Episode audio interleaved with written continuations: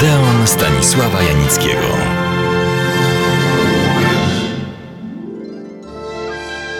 Już nam Gina Lollobrigida opowiedziała o swoich coraz częstszych pojawieniach się na ekranach w filmach włoskich. Złośliwi, a któż ich nie ma, obgadywali ją, szczególnie jej wygląd i grę, ale ona, cytuję kolejną część jej opowieści Moja ciekawa przygoda, napisała. Mimo tego rodzaju dość licznych przyjemnostek, coraz bardziej czułam, że już przynależę do świata filmu, że poza filmem nie ma już dla mnie życia. Mój mąż był jednak ciągle pełen pesymizmu i często doradzał mi porzucenie niewdzięcznej służby u dziesiątej muzy. Kiedyś zaproponował nawet, by wyemigrować do Stanów Zjednoczonych, gdzie w swej specjalności, przypomnę, że był wziętym lekarzem, miał duże widoki zrobienia zawodowej kariery. Przekonał mnie. Zgodziłam się i rozpoczęliśmy starania o zezwolenie emigracyjne. Tymczasem Ameryka zaczęła się mną interesować. Dostałam listy z takich wytwórni jak Columbia, Paramount, które prosiły o przysłanie moich zdjęć oraz o szczegółowe informacje o mojej pracy filmowej. Columbia zażądała ponadto płyty nagranej przeze mnie z tekstem w języku angielskim. Nagrałam płytę. Przesłałam im tę próbkę głosu i po pewnym czasie dostałam lakoniczną i zarazem jednoznaczną odpowiedź. Przesłuchaliśmy pani płytę. Ma pani miły głos i ani słowa więcej.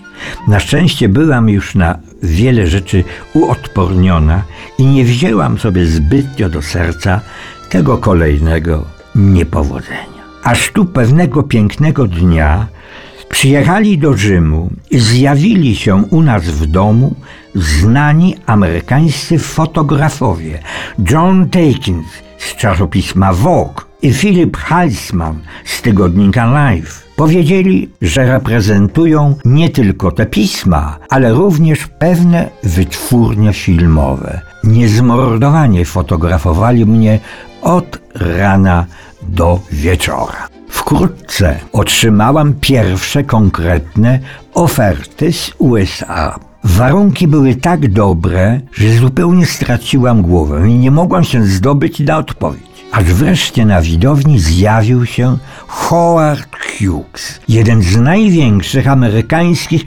potentatów filmowych i od razu przelicytował konkurentów. Howard Hughes, który filmowi dał Jean Harlow i Jane Russell. W liście do mnie napisał: Zrobią z pani w ciągu roku nową Ingrid Bergman. No i ten zawrotny kontrakt. Po tak zachęcającym liście uchwaliliśmy razem z Milkiem, przypomnę, jej mężem, że tym razem już podpiszę kontrakt i że razem pojedziemy do Hollywood. Niestety, Milko złożył jeszcze w roku 1947 podanie o wizę emigracyjną i nie mógł teraz otrzymać wizy turystycznej.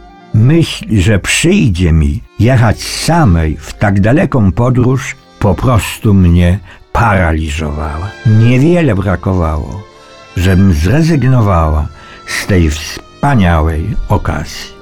Milkowi udało się wreszcie przekonać mnie, że naprawdę nie ma sensu odrzucenie takiej oferty i że parotygodniowy pobyt w królestwie filmu będzie dla mnie, jako dla aktorki, nader pożyteczny. Musiałam mu przyznać rację.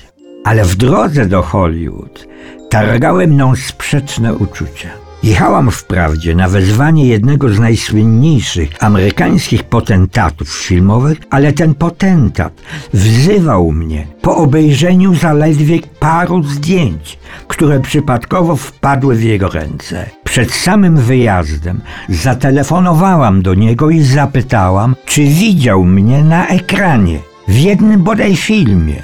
W słuchawce zabrzmiał jego zdenerwowany głos. Nie, Nie widziałem żadnego pani filmu. Po co? Życie aktorki filmowej zaczyna się w chwili, gdy wejdzie do mojej wytwórni. To, co było poprzednio, nie liczy się. Goodbye. Na lotnisku w Los Angeles czekali na mnie dwaj panowie pana Hughesa. Zakwaterowali mnie w jednym z najlepszych hoteli, Townhouse, gdzie oddali mnie w ręce włoskiej tłumaczki. Zaraz na wstępie pouczyła mnie ona, iż w rozmowie z Hughesem należy mówić bardzo głośno, gdyż jest on trochę głuchawy. I tak zaczęła się wielka przygoda Giny Lollobrigida w fabryce snów Hollywood. Już wkrótce o niej opowiem.